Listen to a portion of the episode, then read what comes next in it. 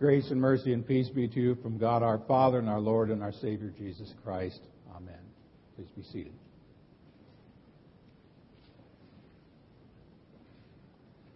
I don't know what you think about in particular when you think about Easter, but one of the things that always comes to my mind is that the greatest event in the history of the Christian church, in fact, in the history of the entire world, took place on Easter.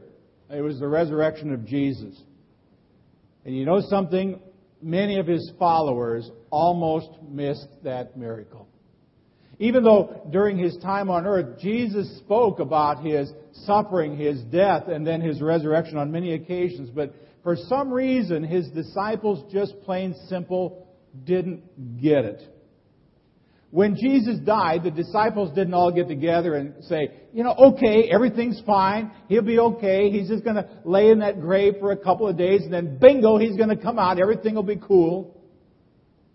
That didn't happen at all. Instead, they scattered like a bunch of scared sheep. Some of them went into hiding. Some of them decided to go fishing. One of them committed suicide. It was clear that they did not expect Jesus to rise from the dead. And yet we know he did. After being crucified on what we call a Good Friday, he was placed in the tomb, and on that third day, on that Sunday morning that we call Easter, he came back to life. Luke tells us the story. On Sunday, it says that there were some women who went to the tomb. They were going to anoint Jesus' body with some spices, as was the custom, because they felt that that would keep the body from decomposing too quickly. Well, suddenly, while they were there, two angels appear out of nowhere, and, and they say, Why do you look for the living among the dead? He's not here. He is risen. And of course, we know that the women immediately turned around and went away, found the 11 apostles and probably a bunch of other people who were holed up in, in a house somewhere, and they told them what they'd seen, but these men did not believe the women because, as Scripture says, their words sounded like nonsense. So what happens next? Peter gets up. Peter runs to the tomb. He's going to go see for himself, and when he gets there, he sees an empty tomb. He sees the burial cloth, that shroud, on the ground, but the Bible says in verse 12, even Peter went away wondering to himself, what happened? Well, what did happen? Well, what happened was the greatest miracle in history, but the disciples were not ready to believe it. I mean, it seemed almost too good to be true, but it wasn't too good to be true. It really did happen, as the disciples would soon discover. They soon saw the resurrected Jesus. I mean, Jesus walked with them, Jesus talked with them, Jesus ate with them. He even let Thomas touch his hands and touch his side. Jesus had been raised from the dead, but it took the disciples a long time to accept that miracle.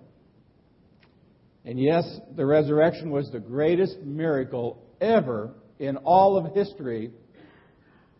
But guess what? It wasn't the last miracle ever done. Are you a miracle believing person? I know a lot of Christians who aren't. I believe in miracles. Life is full of them. I mean, God is still at work in the world today. He's still touching lives and changing lives and answering prayers and doing some pretty amazing things. I think in my lifetime, I have witnessed miracles of healing and restoration and some stuff that would absolutely make your eyes bug out if you ever were there with me to see them. Maybe the same has happened to you. I mean, some people experience this on a regular basis, and guess what?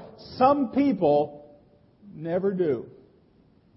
They never really see or acknowledge a miracle of God. But whether or not you do depends upon how you approach God's work in your life. Luke 24 tells us why we sometimes miss out on the miracles. And I want to share with you this morning three mistakes that you ought to avoid. Here's the very first thing. We sometimes seek the living among the dead, just like those first ladies. We seek the living among the dead. The women who came to that tomb on that Sunday were not expecting to see a risen Jesus. They were expecting to see a dead man lying in a grave, wrapped in a shroud. They expected him to be really dead, and they expected him to stay really dead. That's why they brought those spices to anoint his body, to keep him from decomposing too quickly. To them, Jesus was not this risen Messiah. Jesus was this dead rabbi.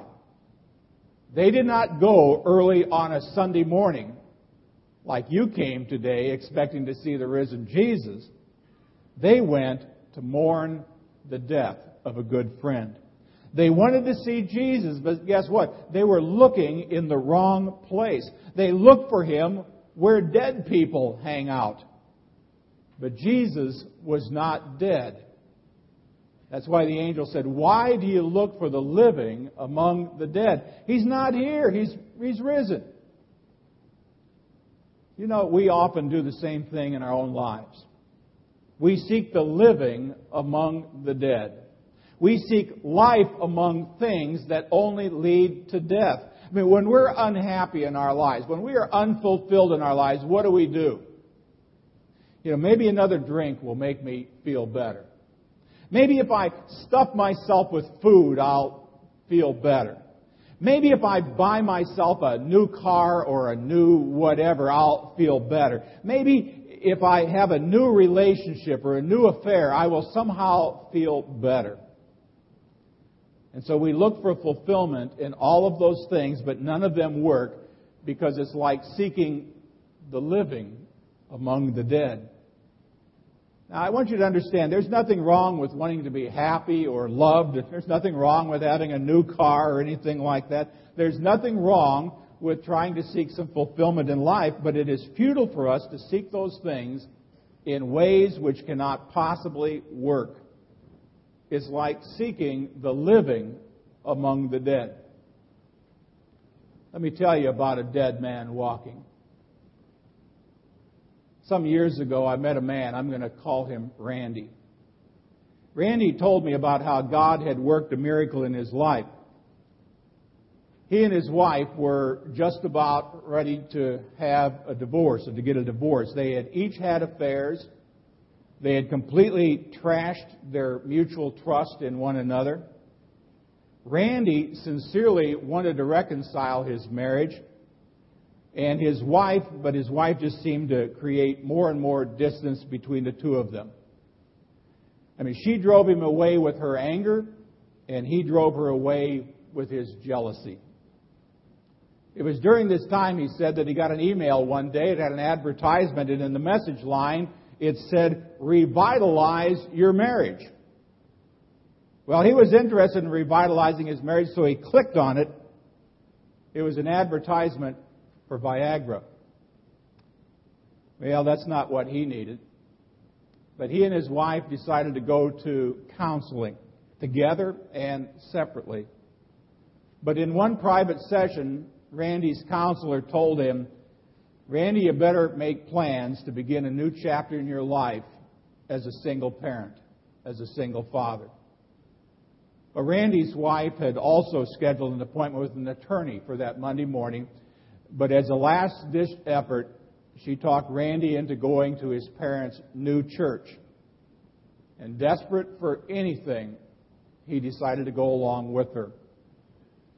When they got to the church that day, of all subjects that the pastor could preach on, was revitalize your marriage. And that morning, when the pastor asked people if they would come to receive prayer or come to receive Jesus, Randy and his wife walked forward. They walked that aisle. They gave their lives to Jesus, and Jesus gave their marriage new life. You see, friends, for months, Randy and his wife had been seeking the living among the dead. They'd been trying to bring life back into their marriage without going to the source of life himself. Why I'm telling you this morning, friends, on an Easter Sunday, but I could tell you this on any Sunday. if there are areas of your life that seem to be dying, or if there are areas of your life that seem to be dead, God wants to fill them with life. But you can't experience this miraculous power if all you do is keep hanging around in the graveyards of life. Happy hour will not make you happy. Believe me, been there, done that. An affair will not make you feel more loved. A divorce will never take away your isolation or your hurt. Accumulating possessions will never increase your self worth. Stop seeking the living among the dead. If you want to experience God's miraculous power in your life, then you need to look to the source of life. And the only source of life I know has a name that's called Jesus. There's a second problem you and I have, and it's this. We consider God's promises to be nonsense. Remember after the women went back and told him what the angel told him, he's not here, he's risen? Verse 11 says, they did not believe the women because their words seemed to them like nonsense. Now, can you believe that? The story of the resurrection of Jesus seemed like just so much nonsense. This in spite of the fact that Jesus had just told them a few days before, back in Luke 18, we're going up to Jerusalem. Everything that's written by the prophets about the Son of Man will be fulfilled. He will be handed over to the Gentiles. They will mock him, insult him, spit on him, flog him, and kill him. And on the third day he will rise again. And to that the disciples went, What? Completely missed it. On two other occasions, Jesus had told his disciples about his death. Yet for some strange reason, they didn't get it, or they didn't hear it, or they didn't understand it. So when they were presented with the truth of his resurrection, they considered it nonsense. Now, I've known Christians who have been extremely sick who refused to pray for healing because they believed the idea of God healing them was nonsense. I have known people who have been in failing marriages, but they never prayed to God to revive their marriage because they believed that it was too late for this God to do anything. I guess they believed that God's power in their life would be nonsense. I have known Christians who've fallen. I have known pastors who have left the ministry in disgrace who never asked God to restore their ministry because they believed that it was beyond God's capability of doing anything about it. Many of you know I call that stinking thinking. I mean, do you see how this kind of stinking thinking holds us back? I mean, how can we possibly expect God to perform miracles in our life when we consider the notion of a miracle to be just so much nonsense. I mean, God has told us again and again in His Word that nothing is impossible. He said that there is no situation beyond my power to save. There's nothing in the world that can separate us from His love. And yet, so often, we reject the idea of God intervening. We consider it nonsense, or we consider it wishful thinking, or we call it harebrained theology, and on and on and on. I remember in a meeting about a year ago telling someone about a healing that I had witnessed firsthand. And another pastor who sat across the table from me said, I have a problem with your experience. It doesn't fit my theology. Well, I'm not really known to be blunt. But I said to him, Did it ever occur to you that maybe God is bigger than your theology? Well, I'm going to be blunt with you this morning, folks. If you have a belief system that excludes God's power from working in your life, then you need to change your belief system.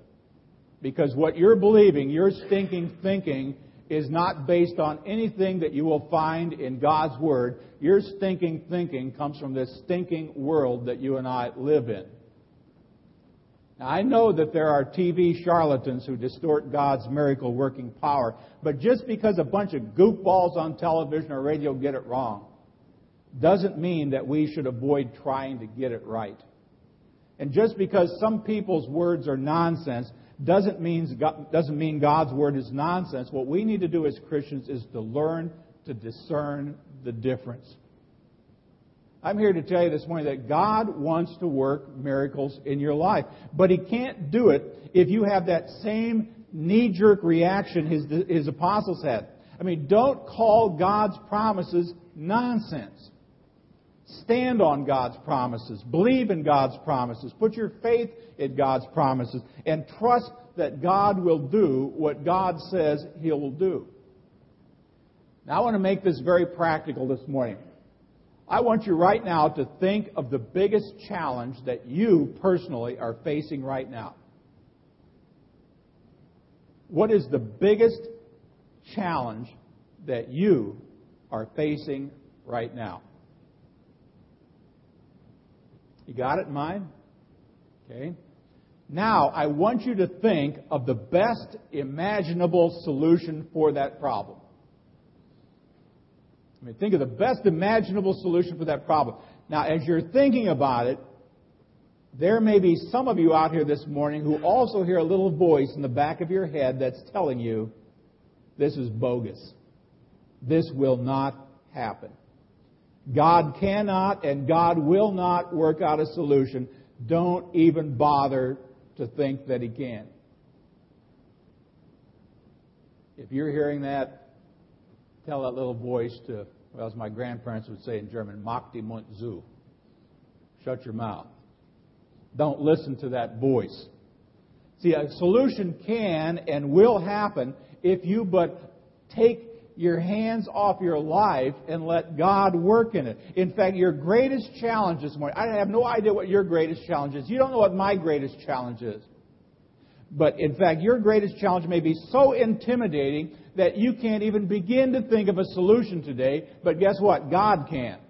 God already knows the solution He would like to work in your life. You just need to listen to the words of Paul. Let me read these to you from Ephesians 3:20. Now to him who is able to do immeasurably more than all we ask or imagine, according to his power that is at work within us, to him be glory in the church and in Christ Jesus throughout all generations forever and ever. Friends, the idea of God working a miracle in your life is not nonsense. It's God's promise to you. Believe it. Here's a third thing we need to avoid. You know, we are sometimes reluctant to see life with the eyes of faith. After hearing that report, remember what Peter did? Peter said, I got to go see this for myself. I can't believe what anybody else would tell me. And when he got there, he saw the empty tomb. He saw the discarded grave clothes. And according to verse 12, he went away, wondering to himself what had happened. I mean, even when he was confronted with the signs of the resurrection, even when he saw the burial clothes unwrapped and laying on the ground, Peter still found it hard to believe. He walked away wondering.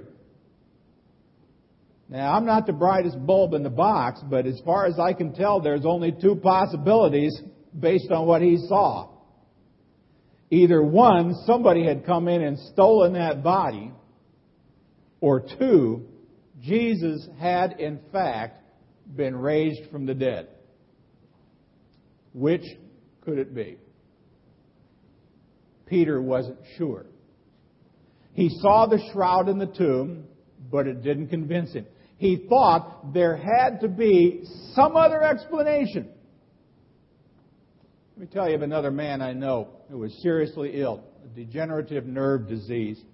It had been that way for some time. In fact, he had been told by his doctor that he was in the process of dying. For many months, he was confined to his own home in a hospital bed in his living room, too weak and, and in too much pain to get out of his house.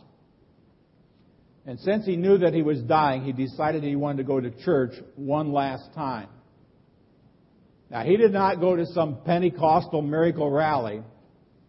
He went to a Missouri Synod Lutheran church, which is about as far removed as you can probably be from some Pentecostal churches. And by his own admission, he did not go to church that day expecting to experience anything, let alone a miracle. When he was in that service that morning, nobody laid hands on him. Nobody anointed him with oil. Nobody prayed for him. And yet, during that service, he was miraculously healed of his disease. And before the service, he was carried in and put in his pew. And when church was over, he got up and walked out all by himself. You know what's most amazing is how the people in his church tried to explain away that miracle. One person actually came up to him and said, Friend, maybe getting out of the house and breathing some fresh air for a change helped you get well. You know, there are a lot of people like that in this world. People who would rather think that fresh air healed that man than admit that God did it. See, whatever the signs of a miracle may be, people always think there's got to be another explanation. But let me tell you from experience, if you try to explain every good thing that happens in your life, you will miss out on experiencing God's miraculous power. When you see signs of God working in your life, instead of just scratching your head and saying, gosh, there's got to be another explanation. Hey, friends, just allow yourself to believe. Believe in a God who is far more powerful than anything you ever imagined. Man, He brought somebody back from the grave. You need to look at life through the eyes of faith. See God's work in your life and give Him the credit and give Him the glory that's due. See, God still works miracles. It didn't stop on Easter Sunday. I mean, God didn't say, that's my best one, I can't do anything else. God continues to do it, and God wants to work in your life today. Not for your glory, but for His glory. The Bible says that He can do above and beyond all we ask for, above and beyond all that we can imagine. He can take away every event in our life, and He can miraculously take that event and turn it around so that it seems like it's good. If you don't believe me, go home and read Romans chapter 8. He spells it out pretty clear there. You know, sometimes we miss experiencing God's power in our lives because we're just spending way too much time in the graveyard. Or sometimes we let that little skeptic in us refer to God's promises as nonsense or foolishness. Or we refuse to look at life through the eyes of faith. And when we do that, friends, these things hold us back. And if you have any desire whatsoever to move forward in experiencing God's power in your life, then you need to do the opposite. You need to seek life from the source of life, from Jesus Christ, and from Jesus Christ alone. See, we need to believe the promises in His Word, that His power and grace are sufficient to get us through any situation that we face in life. We need to see with the eyes of faith recognizing God's work at hand. I mean, some people go and visit an empty tomb and all they see is a vacant room.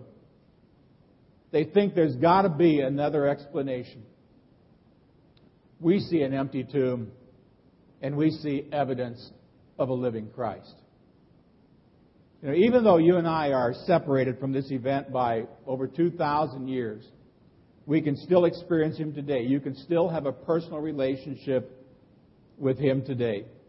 A relationship in which you experience His power and your, His presence in your life on a daily basis.